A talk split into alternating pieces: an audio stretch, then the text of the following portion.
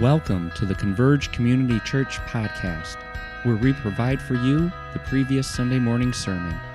And now, without further ado, may the Holy Spirit minister to your heart as you hear the preaching of God's Word.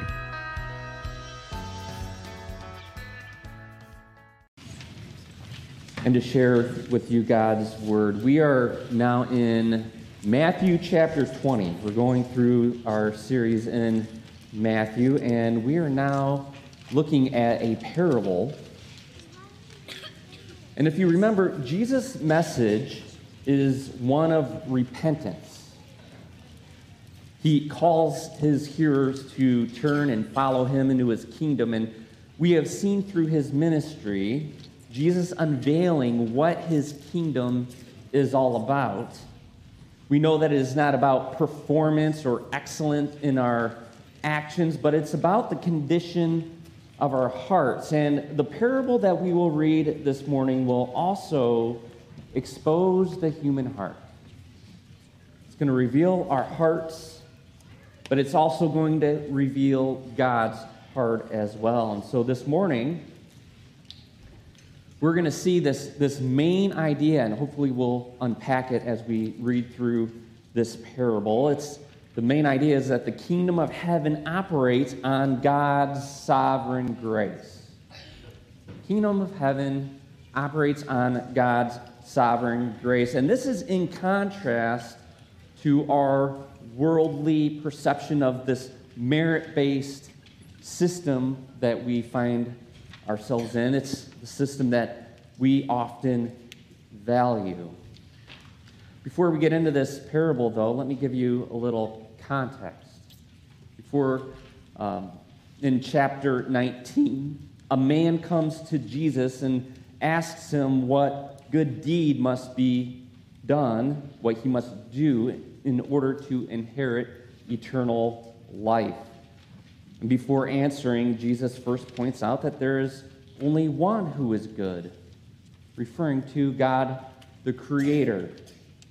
And I think this is important for us kind of bookmark because it ties into the parable that we will be reading today. Because here Jesus is pointing out that this man's moral framework is a little off. He has a misperception. This man is assuming that he, in some way, is setting the standard for what is good, and Jesus is correcting him on this point. It is God, the Creator, who sets the standard for what is good and what is wrong, or what is good and evil, what is right. It's from this point that Jesus then teaches on the cost of discipleship, emphasizing that this, those willing to leave behind worldly values will receive eternal life. And so we often, what we value, what we see as good, are these worldly possessions or our actions or our status here. But God points to a different set of values. And this is what Jesus is doing. He's setting the stage, showing that there is a sharp contrast between the values of our world and the values of the kingdom of heaven.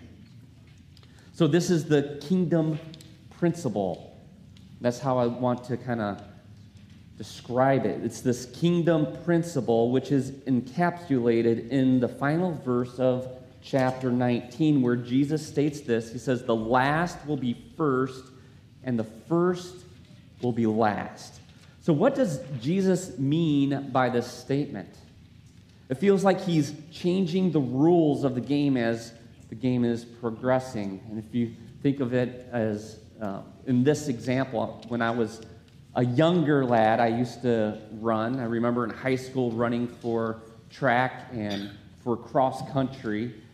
And uh, for myself, I wasn't a very good runner, but you know, you would train, and, and I could at least imagine being in a race, you know, after the hard work of training and just working really hard to get out ahead and being in first place. And of course, like I said, I would imagine this. This never happened to me, but crossing that finish line first and just being ecstatic because of all the hard work and the effort and the pain and the toiling finally pays off, jumping up and down and celebrating and looking around, and the crowd is silent.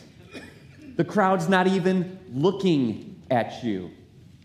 And you turn around and you see everyone crossing the finish line. And then at the very end, here comes the slow, you know, person who just barely crosses the line. He's the last one to finish, and that's when the crowd erupts. And everyone takes him and puts him on their shoulders and, you know, puts a wreath or a medal around his neck and is celebrating. And you think to yourself, what in the world is going on? I won. I was the first to cross the finishing line. But what is this is upside down. This isn't how it's supposed to work. So, what in the world does God or Jesus mean when he says the first will be last and the last will be first? And Jesus is going to answer that question for us as he tells this parable. And so, with that, I think Steve and Sarah, are you guys reading for us? If you'd come up, please, and read. Or Steve.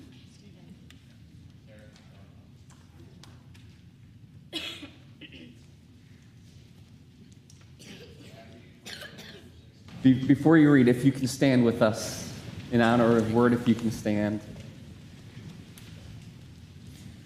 For the kingdom of heaven is like a landowner who went out early in the morning to hire workers for his vineyard. He agreed to pay them a denarius for the day and sent them into his vineyard. About nine in the morning, he went out and saw others standing in the marketplace, doing nothing. He told them, you also go and work in my vineyard, and I will pay you whatever is right. So they went. He went out again about noon, and about three in the afternoon, and did the same thing. About five in the afternoon, he went out and found still others standing around. He asked them, Why have you been standing here all day long and doing nothing? Because no one has hired us, they answered. He said to them, You also go and work in my vineyard. When evening came, the owner of the vineyard said to his foreman, Call the workers and pay them their wages, beginning with the last ones hired and going on to the first. The workers who were hired about five in the afternoon came and each received a denarius. So when those came who were hired first, they expected to receive more. But each one of them also received a denarius. When they received it, they began to grumble against the landowner. Those who were hired last worked only one hour, they said, and you have made them equal to us who have borne the burden of the work and the heat of the day. But he answered one of them, I'm not being unfair to you, friend. Didn't you agree to work for a denarius? Take your pay and go. I want to give the one who was hired last the same as I gave you. Don't I have the right to do what I want with my own money? Or are you envious because I am generous? So the last will be first, and the first will be last. Let's pray together. Heavenly Father, we come before you. This is your word. You speak through your word, and we pray that the Holy Spirit would come and speak in a way that would move our hearts and our minds into alignment of your heart. And we pray this in Jesus' name. Amen. You may be seated.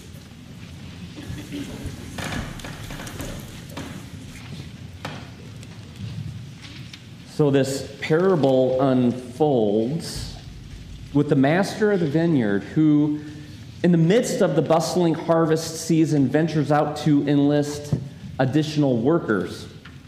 This practice of hiring extra hands was customary during the harvest time, and there were many that relied on this, uh, needed extra money, and so they would go out into the marketplace and hopefully they would be hired by these owners of vineyards and farmlands and um, during the busy season.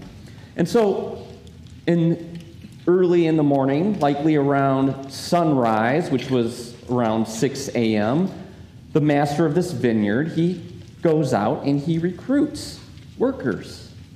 And the individuals he selects, he, they, they agree on a fair wage for their day's labor, which was a denarius. And that was, at that time, a fair wage for a full day's work. However, the master goes back out to the marketplace later on in the day during the third hour, which was probably now around 9 a.m. in the morning, and he sees more workers and he proceeds to hire them to work in his vineyard. But if we look at verse 4, there, there's something a little different that transpires. Verse 4 says, You, workers, go out in the vineyard too, and whatever is right, I will give you. So this is quite different than the first group he hired. Then they negotiated a specific price, a denarius, for a full day's work. Now the master of the vineyard tells the workers that he will do right by them. And this requires the workers to implicitly trust the master. They don't know the wage they will receive, but they trust the word of this master by faith.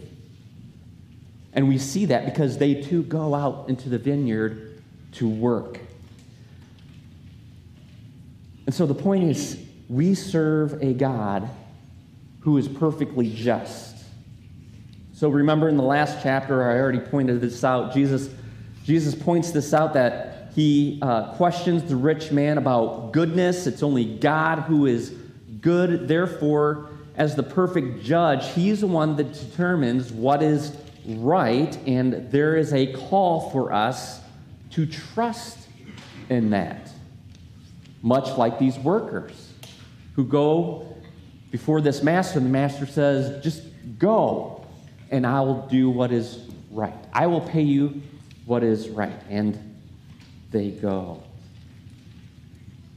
And so the question for us this morning is when is it hard for you to trust in God's goodness? When is it hard for you to trust in God's goodness? And uh, when Mike came up and was talking and, and praying for us, and um, think it was, what is God doing within us? And specifically mentioned the funeral yesterday that I, many of us attended, Chad Hayward's funeral. And, and after the funeral, our family were uh, we were driving up to Kalamazoo and thinking about this message and thinking of the, the funeral service that I was just at, it made me question in myself what is God doing? And one of the, one of the things that kind of came up within me was, was why, Lord, would you take a man who was so young. Okay, I'm, I'm 46 years old, so in my eyes, Chad was young. And so I had, to, I, I had that question in my own heart, in my own mind. It's like, God, you are good, but why? Why would you take Chad so young? And we could probably speculate and try to come up with some kind of answers. But in the end, we we have to trust in God's goodness. When, when, when things come, when, when trials come, when, when suffering comes, when loss comes our way, and these questions come up, many times God does not give us the answer. Or He may not give us the answer we want.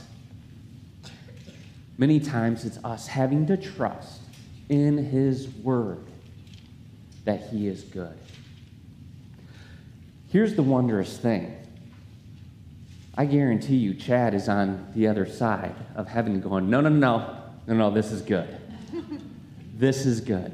See, we want him here with us in this life, but he is with his Maker, he is with his God, experiencing the glory of seeing Jesus face to face. And he's like, no, no, no, this is good. And the question is for us do we do we trust in that? Because the scriptures tell us that that's what's taking place. Do we believe and trust in God's word? And so the master continues throughout the day to go into the marketplace and hire more workers, all the way up until the 11th hour. Friends, the 11th hour is the last hour of the day. And I tried to rationalize this in my own mind. How are these workers, how, how did they miss the master coming throughout the day, going into the marketplace? Right? These, these workers in the 11th hour. And it, it appears that they,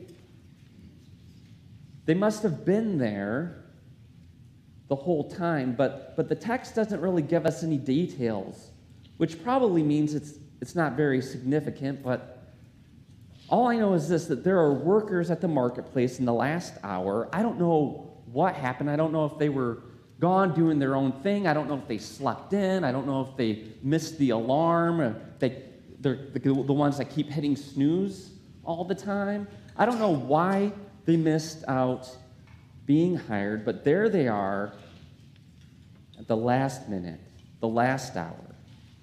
And the master calls them to work for him as well. And this shows us the great generosity of this master. He does not just call in the ones who were there early in the morning, but continues to call all who seek to work. And this is a beautiful picture of our God who does not just call those who have it all together. Amen? So I know for myself, I do not have it all together. Those who have great capabilities or skills or talents or status, they're not the only ones who are called. No, he calls all kinds of people to himself out of all kinds of circumstances. The scriptures give us a great example of this. The New Testament kind of explores this principle in a specific way, and it's this picture of, or this this issue that took place during that time with, with the Jews and the Gentiles. And we see it unpacked in the New Testament, specifically with Paul. Paul the Apostle, who was called to preach to the Jews and the Gentiles. And, and in that time, of course, the Jews are those who came from the line of Abraham, this God's chosen people, and we, we see their history unfold throughout the Old Testament and how God interacted with them and, and led them and blessed them. So they have this special relationship with God. And so it was easy for them to see the Gentiles, those who were unclean, as undeserving. It would be easy as a Jew to see how, easy, how, how special you were and how deserving you were to be treated by God based on these external circumstances. I am a child of Abraham, one of God's special chosen people. I think Paul understood this parable, though, because he applied this in this particular situation he found himself in as the church was being built up by both Jews and Gentiles. And so the Jews are the picture of this, these morning workers who have been working for the master all day. They've been around following after God this whole entire time. And now we see in the New Testament, as the church is being built, the Gentiles are invited in as well. And that's why we see in Galatians chapter 3 verse 28 Paul sees this and he says there is neither Jew nor Greek there's nor neither slave nor free there's no male or female for you are all one in Christ Jesus.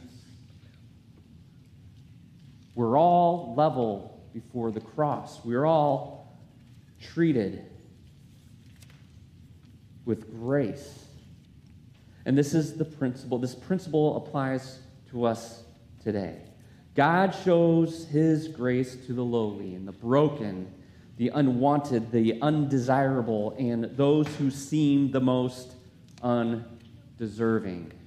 God's grace abounds to such as these. And we see this tone, this teaching, this pattern throughout the Gospel of Matthew. We see this in the Beatitudes where he begins with Blessed are the poor in spirit, for theirs is the kingdom of heaven. And blessed are those who mourn, for they shall be comforted. And blessed are the meek, for they shall inherit the earth. It is those who are lowly in the eyes of God, the Father, that he lifts up and bestows grace. And we see this in the parable We see the master. He goes to his foreman and he has the foreman bring in the workers with the last to come to work first and the first that were working they were going to be last and so it's this this image again this phrase again of the first to, to be last and the last to be first and i don't know exactly why he did that i don't know if there's some kind of honor that takes place with those being first. And, you know, we often do this too. The, the, we, we let those, you know, walk through and go through an entrance first, or let, we, we honor those by letting them go first to, to eat. Um, so there's ways that we honor people by letting them go first. I don't know if this was the same thing, but I do know this is that with the last being first, those who have been working all day see the generosity of the master. They're going to see these workers who haven't worked as much as they had. They're going to see the generosity of the, of the master there. And so, of course, the master does this. It's, it's something out of the ordinary. Verse 8 and 9 says, When evening came, the owner of the vineyard said to his foreman, Call the laborers and pay them their wages, beginning with the last up to the first. And with those hired about the eleventh hour came, each of them received a denarius. So the master gives those who are unworthy, those who don't deserve a whole day's wage, a whole day's wage. This is generous beyond what is what we deem as fair. If you only worked an hour, think about it. If you only worked an hour, you, desi- you deserve an hour's wage. That's it. But the master is gracious to all those who came to work even later in the day. So imagine yourself being one of these 11th hour workers. It doesn't matter why you didn't show up early in the morning. It could have been because of your own idleness or mistake, or it could have been the circumstances around you. Your horse and buggy might have broken down. Something along those lines where you get there late and, and you're there all day and you're just hoping to get hired so that you can support yourself, support your family, support your household. You're there at the very end of the day. You may be desperate. Here comes this master and he brings you in, and it doesn't matter. It doesn't matter what he pays you as long as, as there's something for you. So, yes, I will work. Yes, it's only an hour. It might just be cleaning up for an hour and willing to receive whatever you can get. So, how would you view the master when you get there and he gives you the full day's wage, something that you did not deserve. You only worked an hour, and he paid you as if you worked 12. How would you view the master in front of you? I know for myself, I'd be like, this, this is the man. With joy, I would be giving thanks I'd be looking around at my friends. Did you just see what he gave me? I'd be running to my family with joy. I just worked for the most gracious and merciful man.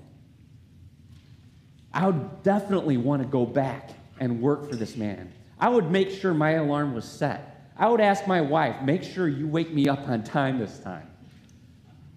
Because I want to work for this man. There would be a heart of gratitude. And brothers and sisters, we too, we too are the 11th hour workers. We too deserve a wage, but it's not a denarius, it's death. And it's because we are sinners. We all fall short of the glory of God. We all slept in, we all came in at the last hour. But God, being rich in mercy, because of the great love He has shown and lavished upon us, even when we were dead in our trespasses, made us alive together with Christ. By grace, you have been saved. Friends, may we always remember this. When we wake up in the morning, when we lay our heads on our pillows at night, that we too are the 11th hour workers, and God has lavished upon us his wondrous grace.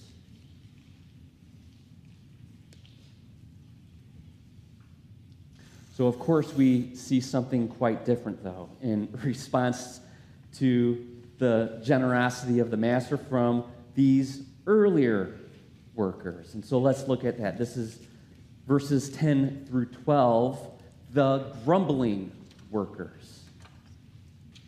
Verse 10 says this Now, when those hired first came, they thought they would receive more, but each of them also received a denarius. And on receiving it, they grumbled at the master of the house, saying, These last worked only one hour, and you have made them equal to us, who have borne the burden of the day and the scorching heat. So now let's put our shoes or our feet in the shoes of these workers. Because this is who I kind of identify with the most, right? If you imagine you wake up early in the morning, you're tired, you get out there, it's cold, and you're waiting and you get hired on and you're working 12 hours in the heat of the day, you're sweating, you're toiling, it's hard work. In comes these other workers at the 11th hour, they come moseying on in, and it's like, well, maybe, I don't know, you can maybe clean up for us. And then you get in line and you're looking ahead and you see the master giving them a denarius, and you're like, whoa, they only worked an hour and they're getting a denarius? Wow, what is he going to give me for all the effort and work and striving that I did for these 12 hours? And boom, a denarius gets plopped in your hand. And you're like, wait a minute, what? What? They're being, tre- I'm, I'm being treated like, like them? They don't deserve a denarius. And you give them a denarius. That, Wouldn't I deserve more? I don't know about you, but that's, that's who I identify with.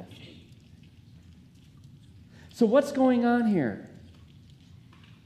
The workers are comparing themselves to the other workers who came later in the day. They were using their own measuring stick to measure what is good and what is fair. They were determining for themselves what is good and right.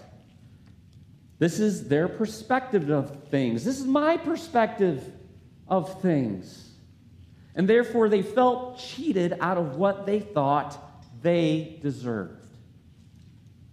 This is a lot like the parable of the prodigal son that we find in Luke. The prodigal son, we, we love to identify ourselves as that prodigal who uh, asked for his inheritance. He receives it. He goes off and he squanders it and lives a licentious lifestyle and, and comes back to the father and, and asks just at least can I be a servant? And the father embraces him and, and celebrates that he's back and he puts a coat over him and, he, and throws a party. And we often forget about the oldest son who's there and watching all of this. And his response to how the father embraces this prodigal. And this is, this is the perspective of the son. I'm just going to read this to you. It's not up on the, but you can, you can just follow along with me. The son, the oldest, he was angry and he refused to go in to celebrate with his youngest or his, his younger brother. His father came out and entreated him, but he answered his father, Look, these many years I have served you, and I never disobeyed your command. Yet you never gave me a young goat. You like how I said that? Kind of like how my. I, I think we can say that to maybe our children when our children complain that that's not our not fair. I would love to just give that line. You never give me a young goat. Aww. But he, that's what he says. You never give me a young goat that I might celebrate with my friends. But when this son of yours came, who has devoured your property with prostitutes, and you kill the fattened calf for him. And, he's, and, and he said to him, This is the, uh, the father saying to the son, You are always with me, and all that is mine is yours. Son, you're my son. I have shown you love and grace. You have an inheritance. You have everything that I have. I'm giving it to you. You have it all. But look at your brother. Look at your brother. It is fitting to celebrate and be glad. Why? For this, your brother was dead and is now alive. He was lost and is found. And so we too must understand this perspective and have this perspective that the Father has for this lost son. We too must remember that we are living among dead people, people who are lost. You see, the evil one today is so focused on distracting us Christians from this truth. We are so often focused on the temporal issues of our day. We are so concerned about the state of affairs around us that we miss that there are people around us who are dead in their trespasses and sin. They are dead men walking. They will too soon face the wrath of God. Let us not be so focused on our own perspectives of what is fair and what is right and what is good and what we deserve and what others deserve. But let us align our hearts with the heart of God and call people who are dead into his kingdom.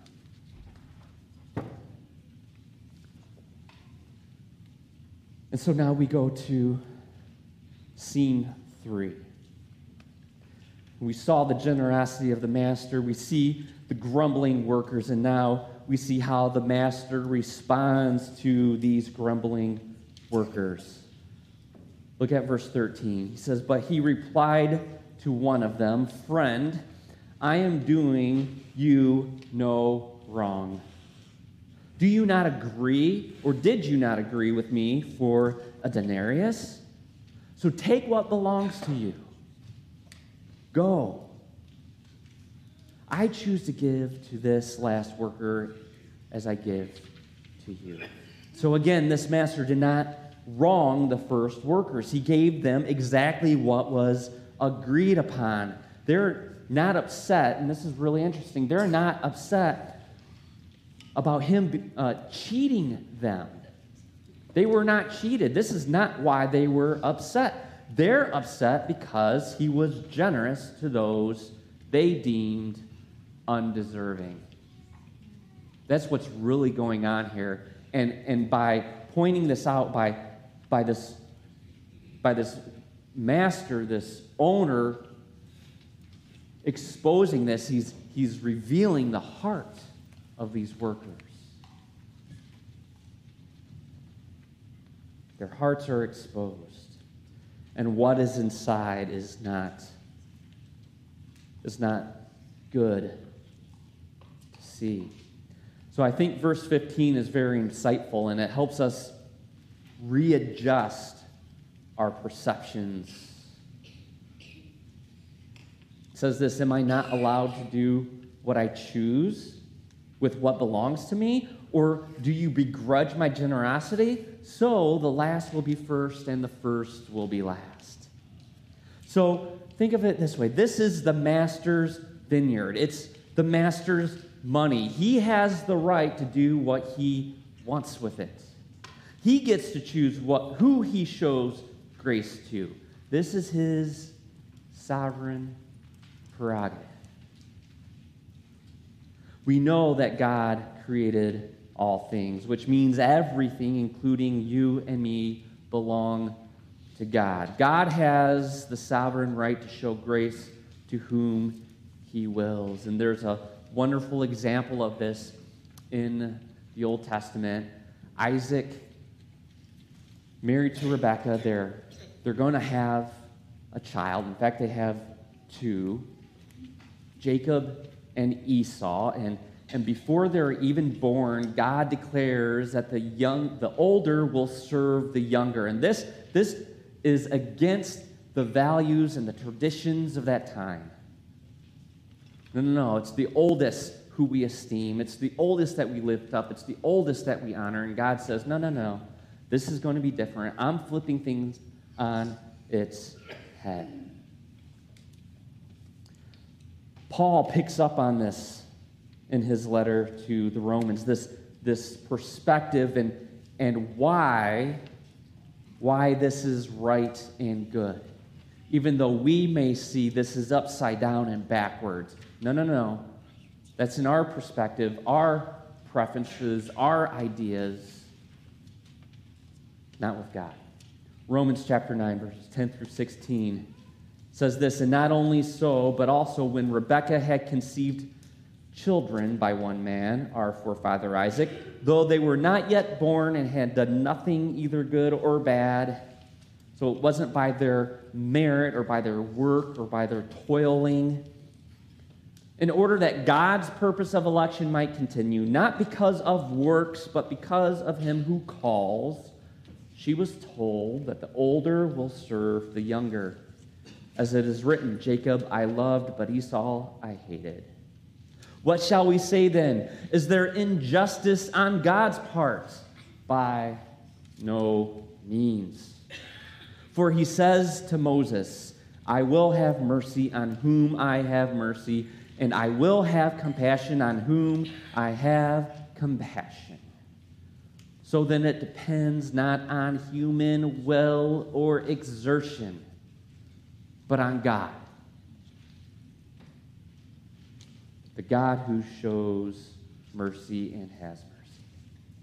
So it is God who determines what is good, what is right, what is fair. And everything that we see, own, or even our own lives belongs to Him.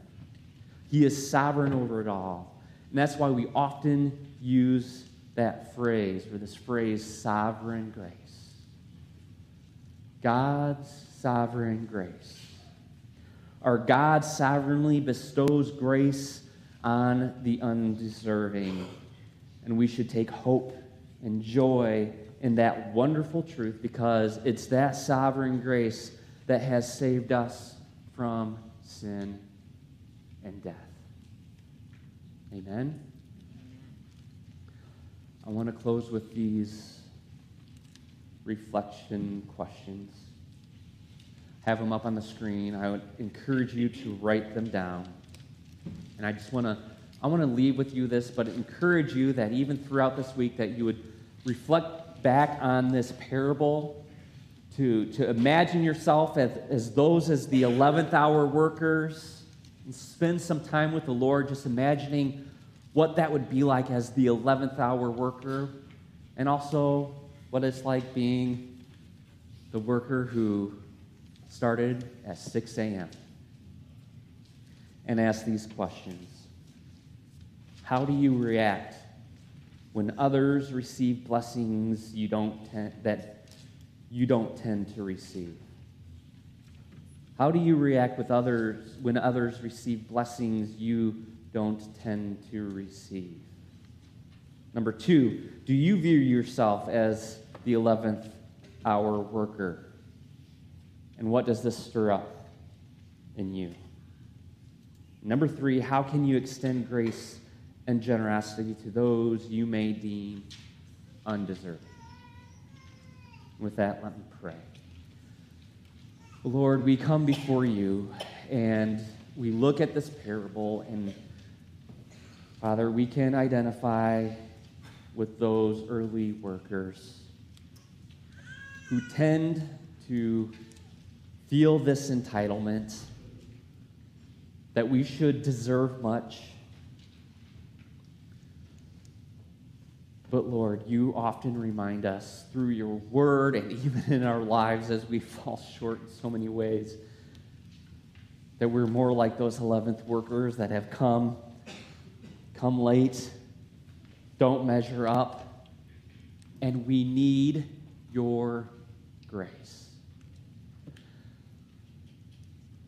So, Father, turn whatever resentment and entitlement that we may have in our hearts, may it be turned to gratitude, knowing that it is only through Jesus Christ that we can have a relationship with you and one day see you face to face. We pray this in Jesus' name. Amen.